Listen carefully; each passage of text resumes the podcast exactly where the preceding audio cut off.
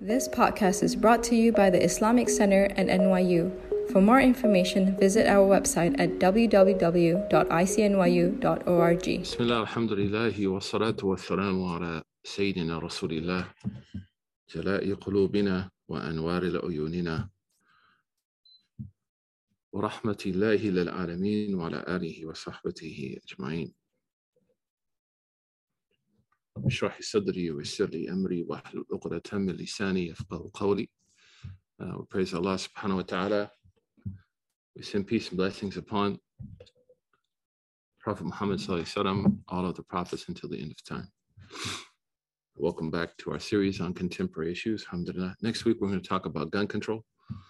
Uh, perhaps a take or an attitude that we find through the inspiration of some of our thinkers and scholars combined with the cadence of our contents context uh, to think about how we can speak to this from a religious perspective. And the reason I think um, this class is important is that if we don't have a language to confront secular modernity, then we will become secular modernists. That's just that's going to happen. And what we want to do is to challenge ourselves to think also beyond music, meat, and mortgages and to think about our religion in a way that inspires us to um, contribute to the societies that we live in in a positive way. And then at the same time, to interject our ideas. Many people don't know about Islam because we don't know how to speak about Islam on issues and, and educating ourselves. And then realizing also that there's a, an anemic kind of level of religious education, especially, especially in North America uh, and some of the failures to scale education in a way that creates like public intellectuals. We always talk about scholars. We need also people in the streets. Allah says about the prophets, Prophets were in the markets. And Allah subhanahu wa ta'ala says about the Muslim, the ideal Muslim, وَجَعَلْنَا لَهُ نُورًا يَمْشِي بِهِ فِي النَّاسِ we gave this person a light by which they are amongst the people, they are with the people. So, Alhamdulillah, before we get started, are there any questions? I know you had a, a, question as I was walking in. I was really excited to see that. That's a good sign before you can even get into the, the place. Person has a question. I love to see that. As we said, these are also very much a, a process of discovery. Uh, by no means am I trying to tell you how to think or force an opinion. I'm just going to share with you some opinions. Um, and at the same time, I'm probably going to be wrong on some things. We need to create those kind of spaces. We can't have difficult conversations if we can't have difficult conversations. And the expectation is that religions like Del Taco or Chick fil A or, uh, you know, McDonald's or whatever, it's just like you get it it's ready to go. These things take time. And and and sometimes people don't like to put time into things. But you had a very important question i think you grabbed me as i was walking in. Um, solomon is referring to the third verse of the fifth chapter of the quran. Um, where allah says al-yawma akmaltu lakum dinakum atmamtu alaykum ni'mati wa raditu lakum al-islam this day uh, i have completed your religion for you and perfected your religion for you and i'm pleased for you as islam Islam for you as your religion. And so his question is if, if it was completed and perfected, then how do we explain addressing like contemporary issues? And we talked about this actually in the first lesson. I don't know if you were here. And we talked about that in Islamic law, there's like four or five different issues. Number one are those things which this verse is specifically talking about, which are clearly outlined in the Quran and Sunnah, which are called usul, the usul, the foundations. Nobody argues about them. Prophet Muhammad is the final prophet. We don't commit shirk with Allah. We pray five times a day in Hajj. That's ikmal and itmam of the religion. But then there are other areas where, of course, after the Prophet passed away, immediately we find the Sahaba having to, having to address issues for which there is no text. The best example is the, the Quran you have now in front of you. It's not addressed in the Quran. It's not addressed in the Sunnah of the Prophet. So here is an issue where they have to use the raw materials provided by the Quran and Sunnah, whether explicitly or implicitly, to address those kind of issues. And so we have that tradition as well coming from the companions. And that's why the strong opinion is that some of the companions made ijtihad while the Prophet was alive. Wasallam. In fact, he asked Abu Bakr and Umar to make an ijtihad on an issue in Surah Anfal. Ijtihad means when there's no text. And they both differed on this issue. So he trained them. In fact, he had judges working in Medina for him. Sallallahu Alaihi Wasallam. He established a judiciary system. So second are we believe we have the general raw materials to address what are called an-nawazil, those things which are happening for which there's no explicit text revealed. And that's why Imam al-Shafi'i, he has a great statement in his role as a judge. He says that the commands and the prohibitions in the Quran are limited, but the actions of people are unlimited. So there has to be a way to continue to address those things which there is no explicit text. And that's the role of the madhab largely, either to understand the meaning of a text, the authenticity of a text, or in the end there is no text. The opposite of that would be a religion has nothing to say about anything. So we're just quiet. Sukut. And so we limit Islam to the 300 verses, 400 legal verses of Quran, 5,000 legal to 10,000 legal hadith of the Prophet. Everything else we have no message. That goes against the Quran. Allah subhanahu wa ta'ala says the Prophet is rahmatan lil alameen. And also Allah says that this message will last until the end of time. Alhamdulillah Rabbil. One of the major principles that we use uh, when there is a, a, a, lack of evidence on a specific issue is benefit and harm. It's one of the foundations of our law. That's why every time you find Ya ayyuhalladhina amanu, O you who believe, after that either, either is either a command preventing harm or bringing benefit. That's it. So the edifice of Islamic law is what's called jalba masalih wa bringing benefit and preventing harm. The evidence for this, for example, when they asked the Prophet وسلم, about alcohol, يَسْأَلُونَكَ عَنِ الْخَمْرِ وَالْمَيْسِرِ قُلْ فِيهِمَا إِثْمٌ كَبِيرٌ They ask you about gambling and alcohol. Say in them is a great sin. Another qira'ah, قُلْ فِيهِمَا إِثْمٌ كَثِيرٌ There is an abundant evil associated with them. فيسألونك عن الخمر والميسر قل فيهما إثم كبير ومنافع للناس وإثمهما أكبر من نفعهما but the sin is greater than the benefit. So here we see Allah says there's alcohol, there's a great sin, there's a benefit, but the sin is greater than the benefit. So here we see something kind of also goes back to your question that the mufti or the person engaged in serving the community and answering questions, the first goal is not taqlid of a madhab. That's a disaster. The first goal is mura'at al-masalih wal-mafasid is to look after what is most beneficial for the person that's asking the question in this life and the next, and protecting them from harm. So that verse in Surah Al-Baqarah is one of the many verses that provides us this important foundation, this ethos, if you will, of Islamic law. That Islamic law is main goal, after of course establishing worship and protecting us from tawheed, is to bring benefit and prevent harm. And that's why in the Maliki school that I'm trained in, we have what's called al-maslaha al-mursala. When there is no text, the judge or the jurist, the religious sheikh who's trained is going to look, or sheikha, is going to look at the issue and see, does it align with the general benefits of Sharia? That Sharia says is beneficial, then it can continue. The ruling stays permissibility. So this is a complicated topic. I have on YouTube, you can find, I have about 25 lectures on usul al-fiqh. You can take those courses and it will take you through what are these kind of foundations, sort of the question you asked. It's a great question, alhamdulillah.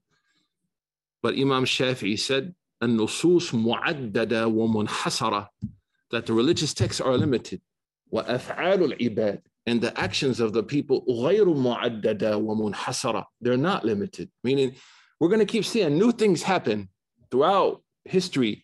So he says there has to be a way to tie the heavens to the earth. And so if you go, you see, like even sometimes fatwas will change because the situation changes. Why? What's most beneficial for the people? So in the Maliki school, what I'm trained in, I'm not a fanatic Maliki, it's just what I know, it's what I'm trained in. In the Maliki school, for example, early on we said it's not allowed to pay the Quran, pay the Quran teacher. Why? Because the Khalifa was a good person. They, they were not paying Taylor Swift to come or, you know, the One Direction to take people away from the direction of the Qibla to play and pray, play in their mosque. So at that time, the money was spent towards education, towards funding education, towards scaling education, not just religious education, all forms of education. So it didn't make sense to pay the Quran teacher. Why? She's already being paid. She's already being paid. But then over time, we see that the system becomes corrupted. And one of the failures of classic Islamic finance is that it thought it could survive based on loans and mudaraba. This is not going to exist now. Nobody's going to loan you enough money to go to college. They'll loan it to you with riba. And that's another discussion on Islamic finance. But we see that Imam ad-Dasuqi, one of the great late Malikis, he said, now we have to change this fatwa because the system is corrupted.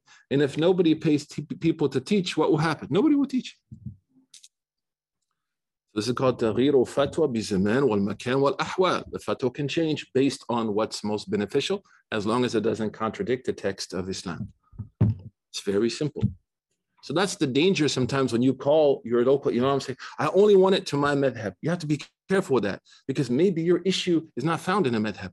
Maybe your issue is something now like T cells that needs a direct answer from the interpretive lenses of the madhab, but which are not found in the madhab. And this anachronistic fetish amongst us has destroyed us and weakened us. At the same time, we don't want to throw out the tradition in some kind of deconstructive postmodern rant because the tradition is what allows us to rudder our understanding and to guide our understanding. But the majority of issues that many of us face today, I can say that on Instagram, not are going to be not explicitly found in, for example, the Maliki method. Impossible. And that's why, you know, we have to appreciate that there's a difference between public education, which is seen as scholarly ignorance. So public literacy is viewed as scholarly ignorance. That's what Abu Ala al-Ma'arri, he said, فَلَمَّا رَأَيْتُ الْجَهْلَ فَاشِيَهًا تَعْلَمْتُ حَتَّى يُقَالُ أَنِّي جَاهِلُ He said, when I saw that ignorance had become popular, I learned until everybody called me stupid because I knew when I went viral being called stupid, I knew something. Because people weren't educated. And if we look at the history of some of the great people that we respect, whether Rabi al-Adawiyya, you name it, most of them, they died at the hands of an uneducated public. Imam Ibn Rushd dies in house arrest. Imam Abu Hanifa, he dies in prison according to the strongest opinion. Imam Shafi, some say he was beaten to death in Egypt. You, you go through it. The people that you think now are amazing, maybe if they live now, nobody would like them. These people, they challenge our thoughts too much. And Nahas, who was one of the greatest scholars of Arabic in history, he moves to Cairo, he sits on the Nile and he begins to read. He developed his own theory for the Arabic language. He's a genius. So he's reading it by the Nile. And a group of people, they saw him and they said, He's casting a spell on the river to hurt our crops. And they killed him. They threw him in the ocean, uh, in the Nile. So most of the people, now that we look back on it, we say, wow, they were so intelligent, that they were mashallah. In their time, they challenged the status quo. Not in some kind of liberal, progressive, freaked out, deconstructive, Western neoliberal, post colonial nonsense. No, they were religiously constructive and religiously critical. And that threatened people. Probably most of the scholars you love, Imam al Tabari, the great scholar of tafsir, how did he die? In house arrest. Even they would not his, allow his janazah to be publicly attended. So we have a history of an uneducated masses that hates those who challenge its mind. This is unfortunately one of our histories. And we should come to terms with this. And what's the remedy? To learn, mashallah. And we see this now in America too, vaccines, you know, so many issues, everybody, whether you're pro or, you know, for or against. But most people talking about it, you ask them, do you have any basic, like, have you ever sat in a classroom? Like, have you ever been to like one seminar on the vaccines? No. I just feel, you know, last night I was playing Halo 10 and, you know, I had this inspiration. That's a challenge. But most of the great scholars that you probably love now, look at research. I, I was working on this series, how most great scholars died. It wasn't easy. And this starts with Sayyidina Imam Ali alayhi salam. people killed him because they felt he wasn't tough enough. So the challenge now in contemporary issues, that's one of the reasons we're doing this class, is to walk you through, some of the philosophical aspects of Islamic law, to engage you in conversation, to learn from you and benefit from you as well, so that we can perhaps model, you know, some semblance of just conversations. Nobody needs to get upset, man. Just relax, take it easy. My three-year-old told me yesterday, relax, relax. What kind of three-year-old are you? Any other questions from last week uh, before we continue uh, on some of these discussions today? Not a lot to discuss, but some some points I'm sure we want to take from you. And we have Asma here, who I, who I plan to ask some questions that I prepared as well. And we have a beautiful musical. We're going to do Islam and music also, so Islam and art in the future as well, inshallah. Any other questions, comments um, before we jump into it, inshallah? It's great to see everybody, alhamdulillah. Hafidhakumullah.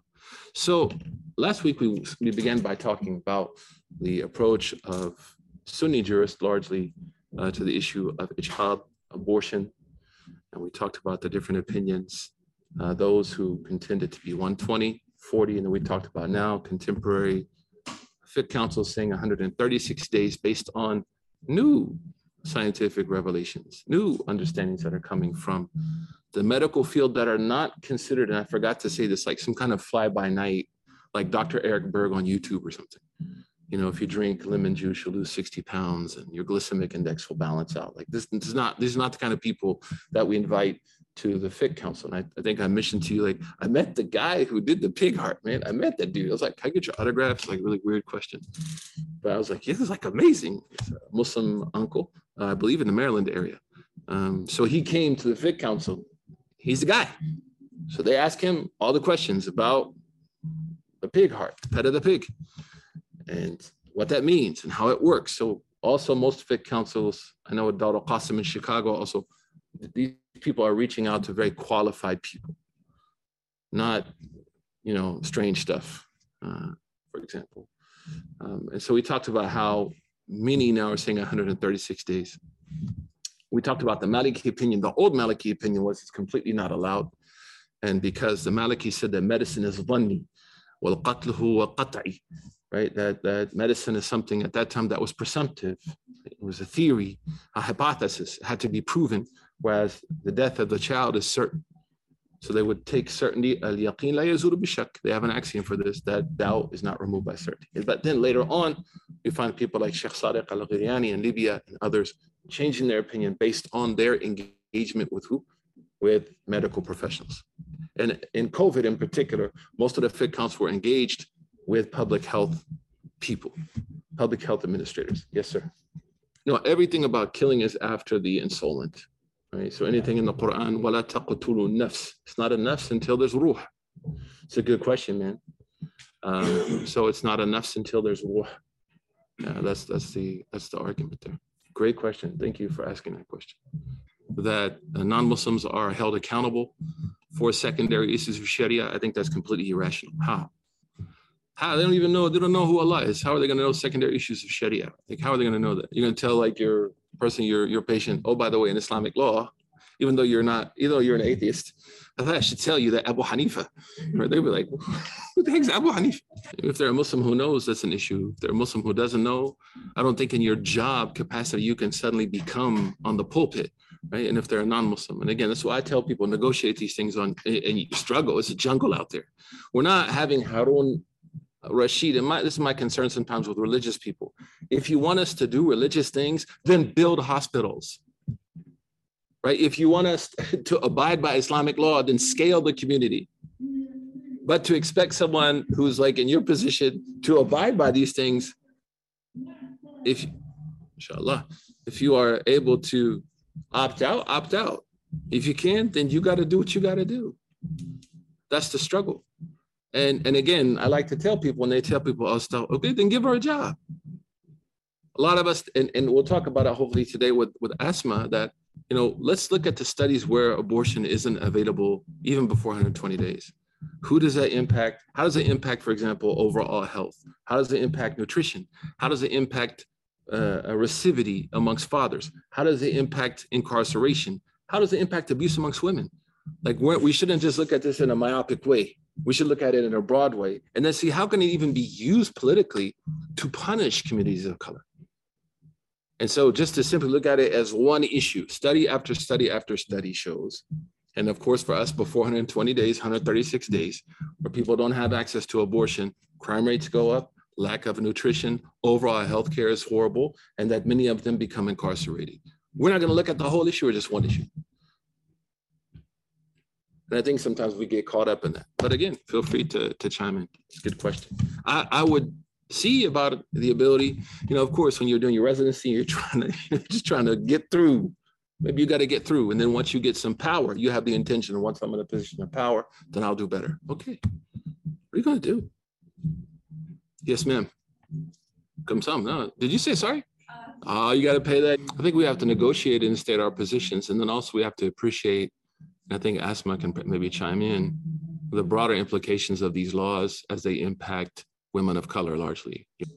As we said, after 136 days, it will be considered sinful behavior. Would someone give, there's no judicial record of anyone getting a had punishment for committing abortion after 136 days in history of Islamic law. So if you're asking if it's equated to murder, no, not to practice. Yeah, and I, I, I, I, I know of none. There may be, but as I know, in comparative law, we never came across someone receiving the had punishment. And also because many scholars say that there is no analogy to the had laws. There's no qiyas for the hudud. Because that would create a dictatorship. Now everything I can kill you, right? If I'm a bad leader, I can say everything's qiyas. Well, you parked wrong and someone hit your car and died, now I'm killing you. It's like, what? I, protest, protest lead to harm, so now I'm going to kill you. Sound familiar? Did I gaslight anybody? I'm just making sure I, I, try my best to be honest. If you felt that way, let me know. Someone's like, start putting me on blast. Um, and I think that's that's a risk I'll take also in having difficult conversations. But I would never try to put anyone on blast or gaslight uh, anyone in that way. I may ask hard questions because I want to learn also. I want to understand uh, as best I can too. Um, but again, to your question, I think I repeated it also, but let me make it clear. It would be a moral violation, would be sinful behavior. Um, does that 10% outweigh the 90%? That's a personal, I think we'll talk about later on. It's a personal decision you have to make. I don't think we can create one policy for the Muslim community. I don't think people would adhere to it. It'd be impossible. We, we don't agree on Eid, man. We don't even agree on Taraweeh. How are we going to agree on this? So we have to recognize that people are going to do what they want to do and inshallah, Allah subhanahu wa ta'ala will reward them or punish them based on their intention. Allah knows what they're trying to achieve. Uh, that gets into now some of the questions like preeclampsia uh, and other questions. And for in, in, general, the scholars say that if there is a threat to the woman's body and her physician, her, her physician and her come to a conclusion that it is a, a threat that could harm her, not just kill her. By the way, Imam uh, al-Haramain has a great quote and he says that if somebody waits for the necessities to kick in before they react, this is a horrible mufti because prevention is better than cure. Uh, so uh, in that situation, the decision would between between if she's, for example, single, her and her primary physician. On the issue of rape, because we know that rape was used against Muslim women and continues to be used against Muslim women, we have two opinions of the jurist, yes and no. It's a decision you make. Neither are considered sinful. And this maybe is the issue also. Uh, if it's legitimate, by legitimate people, not just like the ijtihad of some guy I met at Washington Square Park at this min- miniature Coachella, but you know, someone like who's considered a respectable or respectable, and I talked about this last week, ideally a group of jurists are coming out and saying, for example, I know the scholars of, of, of Syria, in particular during the Bosnian, Bosnian crisis and Rwanda, they're the ones who, under the guidance of Sheikh uh, who passed away, Allah yarhamu, um, that this is allowed for someone who's been raped because they recognize that rape is a weapon. And, and they extended this beyond 120 days. Others said no, before 136 days, kind of the same logic that we used. You have two opinions. Both are well researched, they're public, they're peer reviewed. You can find them somewhere in Arabic. Uh, I think at the Damascus University in particular, and Azhar, I know we studied uh, both opinions. And the Azhar was kind of like it's it's a choice of the person. Where do we find evidence for a woman making a choice uh, how to use her body? In the 33rd chapter of the Quran, a woman came to the Prophet and she offered herself to marry him. She is now using her agency and she is presenting herself to the Prophet to marry the Prophet. وَهَبَتْ نَفْسَهَا لِلنَّبِي alayhi salatu wasalam. The Prophet ﷺ, he didn't he didn't marry her, but he didn't tell her, don't do that again. And we have a very important axiom in Islamic law. It's impossible for us to believe that someone would do something haram in front of the Prophet and he would not say anything about it. Or Allah would not reveal something. And that's why the Hanafis, I know this is controversial, they say a woman can marry without a wali. I would not advise it just because something's permissible and for young men also. You want to make if my son married without me, I would have to remove him from the face of the earth nicely. You know what I mean? Like I would be angry. Like, man, what did you just do? You went to Vegas, right? Like, right? Just because something's permissible doesn't necessarily mean it's wise. Now, there are certain situations where that may be the better decision. When you run into people in their late 30s, mid 30s, even their late 20s, and everyone they brought, no, no, no, no, no, no, no, no, no, no, no, for no reason. And then you run into young, or from my vantage point, young men and women who are depressed, alone, sad, suffering from mental health issues from loneliness. Because parents who don't want to cooperate. We have to educate parents and engage them. But here we find an example in the 33rd chapter of the Quran of a woman uh, using her agency, wahabat, she gifted herself, actually the meaning, to the Prophet, said, I want to marry you, Ya Rasulullah, sallallahu alayhi wa Sayyidah Khadija. So that's physical uh, utility. Sayyidah Khadija uses her mind. I like this guy, I want to marry him. So she proposes it to the Prophet. In the beginning of Surah Al-Mujadila, in particular, we can talk about men also, but this issue is related to women. Allah subhanahu wa said, قَدْ سَمِعَ اللَّهُ قَوْلَ الَّتِي تُجَادِلُكَ فِي زَوْجِهَا وَتَشْتَكِي إِلَى اللَّهِ Allah has listened to this woman who's complaining about her husband. Allah subhanahu did not censor her for her complaint. Nor did the Prophet sallallahu alayhi wasallam say to Khawla bint Hakim, be quiet, don't talk about this anymore. But there was, it was addressed actually the whole chapter. The chapter is called Mujadila, the woman who argued with who? That's why I said it's okay to argue. If people go argue with the Prophet, you can argue. Who the heck am I? Nobody. I'm just a guy from Oklahoma. And we have to be, be very careful of creating an environment where we can have hard discussions. It's okay. Don't take it personal. That takes us somewhere. Also, we find over and over with men, right, the use of their body, uh, their minds, their words in the Quran. And unless it violates the haram, and this is where I think your question is, is, is can be kind of toned, right? As long as we are not using those things in violation of the, the sacred law. And that's why the Prophet wasallam in the hadith of Sayyidina Imam at-Tirmidhi, he said, وَفِي جَسَدِي فِيمَا أَفْنَى That a person will be asked how they abused their body. That's why the majority of ulama, they said smoking shisha is haram. Why? Because the person is abusing his or her body. As an example. That takes us now to the other question. If she's married, and we know the Hanafis, we mentioned it was only the Hanafis, actually, Asma, who said that it's the right of the woman to make the decision. But if we look at the Quran, for example, the issue of breastfeeding, in an ideal marriage, in an ideal marriage, not an abusive marriage, that changes things. But in an ideal marriage, this decision should be a joint decision, if possible. Tashawurin, Allah said they talk about it. When should we stop breastfeeding this child? So now the husband and the wife are both involved in making this decision for this child. For this child. Uh, there's some other issues we can mention, like anything that is a threat to her health and it's considered a threat by reputable, her primary physician, her OBGYN, whoever she's engaged with, then that is her right to end the pregnancy even after 136 days. That's her decision. And there's no sin in this decision. Why? Because of the presence of harm, not death. Ad-darar. I think that's about the gamut sort of of these issues. I, I would encourage us also uh, to be careful and not get, and Asma brilliantly kind of touched on this, but just get asphyxiated with one issue. but look at the broader implications of how this impacts people. But you, you have the decision 40 days, 136 days.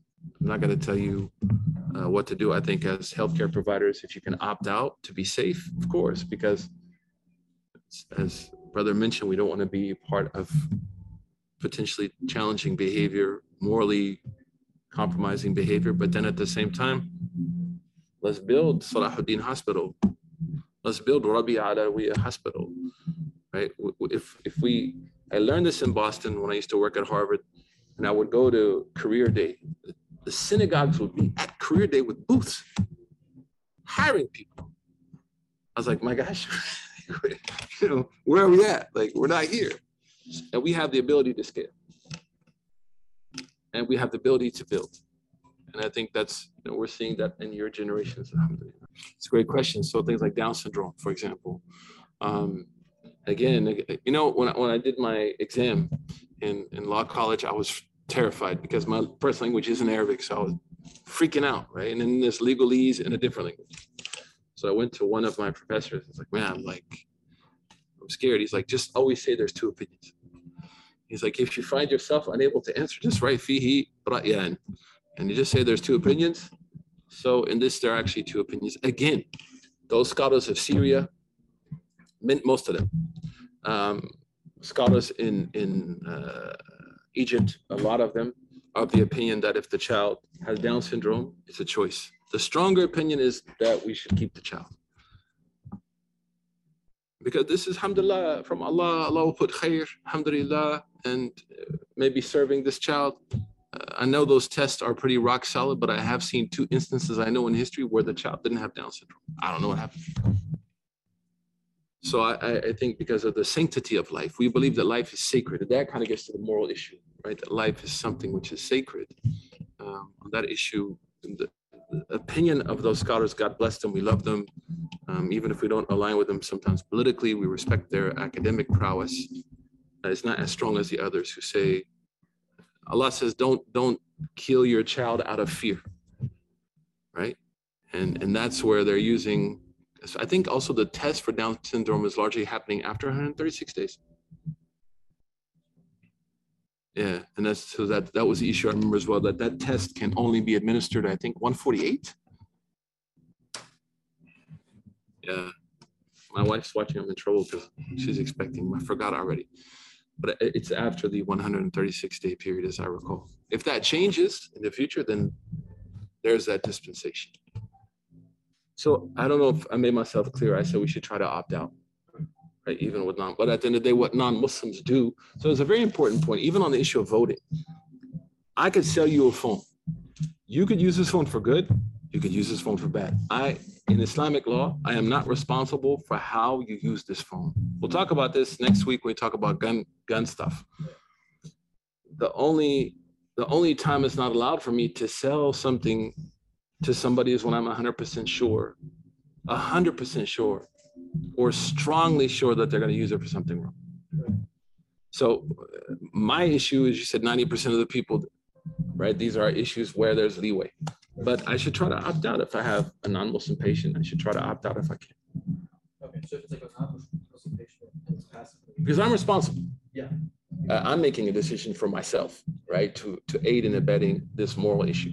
Okay. If possible. I thought you said like past after 20 days, if it's a Muslim patient, you should try and opt out. If it's not. No, either. It. Yeah, either. Thanks for asking me. Either, if possible. If not possible, you should opt out. if you can, if you can, do what you got to do. It's a hustle, and and it's not necessarily an easy situation. Good question.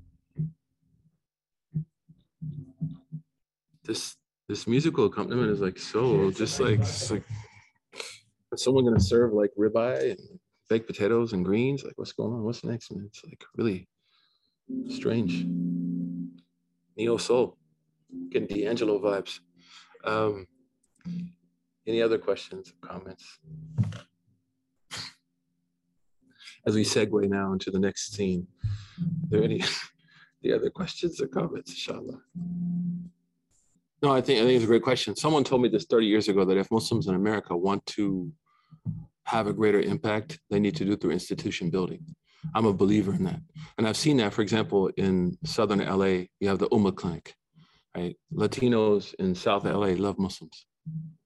They're not even Muslim because they have a, they've had a clinic there since the early night. My era, MSA in my era, um, built a free, low income healthcare facility in one of the most abandoned parts of the city and partnered with UCLA uh, and their healthcare system to provide medication, access to physicians, pediatricians, you name it.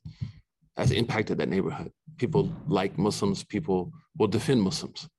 Uh, in Chicago now with the IMAN, uh, in Englewood, you have now also um, not only uh, a clinic, but you have taking on, for example, um, lack of. So they they negotiate with Whole Foods that there would be a Whole Foods in the hood. People would have access to healthy food. Food deserts are being taken on by Muslims. So I think if we get pigeonholed into simply becoming a community of politics and not a community of service, we fail. Because we are being so misrepresented as it is. How do you undermine that representation? Is by countering it by being prophetic. And as for the money, I met a Muslim two days ago who just sold his country com- company for 500, what is it? For $20 billion. We have money. Go to the Bay Area. I used to live in the Bay Area. Muslims in the Bay Area have money. We need vision. Yeah, we do. Actually, the Pew study shows that we're one of the richest religious communities in America. My daughter was in NICU, and the nurse that was looking after my daughter here, she was an Orthodox Jew, and she was telling my wife, like, I know, I know y'all's community, y'all like legal like us. You got kosher, I mean haram. You know, don't worry about your daughter. Right? I was like, this is crazy. But then we felt like comfort, like, yeah, she gets it. And she's like, I, you know, I understand this adjudication of religion. So there are actually studies online and I believe it was a Pew study like 10 years ago, if I recall, that showed per, per capita, per number, Muslims are very rich. They have a lot of money. And I'll, I'll show you here. In, and I, I, can speak from example, just as someone who's on the front lines of fundraising in the Muslim community, we have money. I've seen it. Here, you know, a bunch of students built a women's shelter. I mean, like students. And, and, and we had some hedge fund people that were like, right now, they came to us and said, we're willing to buy a building to open up another center for ICNY. Like, who can buy a building in New York City? So I think, again, we, we, even if we say compared to others, that's fine. But do we have the money to do things? That's the more important question. We do have the money to do things. Um, in the last few, Nusayba Mubarak, I talked to her, was with, with the Bernie campaign. Muslims supported strategically candidates across this country, whether it was in Cleveland, whether it was in North Carolina, whether it was in Atlanta, you name it, they put money behind candidates. So we have money. We're not going to have the money that the Catholics and the Lutherans have because of numbers. Right? And, and if you look at the Catholic community, they have entry points into very strategic donations. I remember during 9 11, a large number of Muslims were held by the government had no lawyers, and we were not able at that time to provide lawyers for them. The Catholic charities provided lawyers to Muslims, pro bono. So I think it's not only money, it's organizing and structuring and layering. Um, and I think our physicians actually have done this in many communities on their own in great ways. I know in Boston, we had a mental health clinic, we had a, a health clinic here. I know in a number of areas there's clinics. So it's not necessarily even just cash, talent we have talent. I mean, I think we have to play chess, not checkers. And, you know, I get it. Some people don't want to do that. That's fine. Um, I think just my own experience as embracing Islam and having to navigate an entire non Muslim family and being financially independent very early on. My, my family just like out, right? So I had to hustle and I had to make moves. And I, I agree. Um, people could disagree. I don't. I don't take it as a disrespect. I don't. I'm not like that, man. Alhamdulillah. Like whatever. But I, I do think, at least with the convert community, we are headed towards playing chess, not checkers. And we're losing our kids because of the racism in the community. Our kids can't get married. Um, our kids don't have entry points into the Muslim community. Many of us, regardless of our race, because we're we're I'm the new Muslim guy, no matter how long I live, which is great, alhamdulillah, 30 years. But I think for those of us who accepted Islam, for example, a large number of new Muslims accept the opinion of Abu Hanifa that there is no riba in Dar Harb. Why do they take that opinion? Because ain't nobody helping them out. They get kicked out of their houses. They can't go to college. They can't buy a house. So, you know, you find within convert communities, there is a need to scale. And we don't want to create hyper divisions or anything, but it just got to be what it's got to be. And, and, and so I may look at this from a very different, obviously, a perspective. I'm a man, I'm white, embraced Islam. I'm looking at it from ways that you don't see. So you sharing with me critically also helps me, right? Educates me. You're, you're uh, I was like, oh yeah, that's true. Like, yeah, it made me think. When you were asking about more, I was like, okay, yeah, I see that now. Right? So I appreciate that. But we may also sometimes not necessarily align because of our micro communities that we that we deal with as well. And the one I knew, I was actually interviewed for was in 2008, 2009. Yeah. So go ahead. Sorry. yeah, around forty percent of Jews make hundred K or more. Uh, I would say Muslim numbers and Jewish numbers are roughly the same in terms of total population, right? Roughly one percent, roughly three million each. That's interesting. And again, I think also it's not just about money, it's about our talent. Look at the graduates, university graduates amongst Muslims online who have talent. But I don't need to compare, necessarily compare myself to Jewish, right? I just need to do what I need to do. So I, I- I appreciate that. I'm going to push back and say, well, if I only make my strategy based on what other communities are doing, and that's not what you're saying, I'm being tangent That's also. But I could care less. I feel, feel sometimes we get too caught up in that. I've, I've seen people with very little resources um, establish schools. We did in Oklahoma, a, a, a- a great private school. We had nothing, but we had dedicated people. And, and you know, a, a good testimony to this is the number of Muslim foundations in DC compared to the Catholic foundations and, and, and look about what's the average cost to start a respectable foundation in DC. I think it's six, correct me again, or $12 million. So, so so they have like, look at the Supreme Court, right? They obviously have made moves. So I think I appreciate that also. I don't like to inflate irrational expectations, but I think also there needs to be like, so I got contacted by, I think it's ISNA to go to their national uh, conference, and then ICNA, I think was last week. I wasn't able to go to ICNA. I, I needed to help my wife. But at these conferences, I think one of the things that needs to happen is like, let's lay out a 20-year strategy. And, and don't bring Suhaib Webb to give a key, keynote speak. Like you hear me speak all the time, right? Don't you hear that? Let's bring in, you know, I, I could be, you know, I don't want to be, but Imam Khalid could be at the table. Uh, Yasmin Mogahed could be at the table, but also bring people who are thinkers involved in finance, strategic uh, issues, you name it, that come to the table and say these are these are the things that we need to have in place in the next 20 years. And that allows us to be more honest, right? And then, or maybe we say this year we'll fund a study. You go and study. What are the needs of the Muslim community locally in New York City? And then a year later, we meet again and say, okay, now where is that money needed? And then we start to be honest about what we can do. We look at like a startup almost. How do we scale?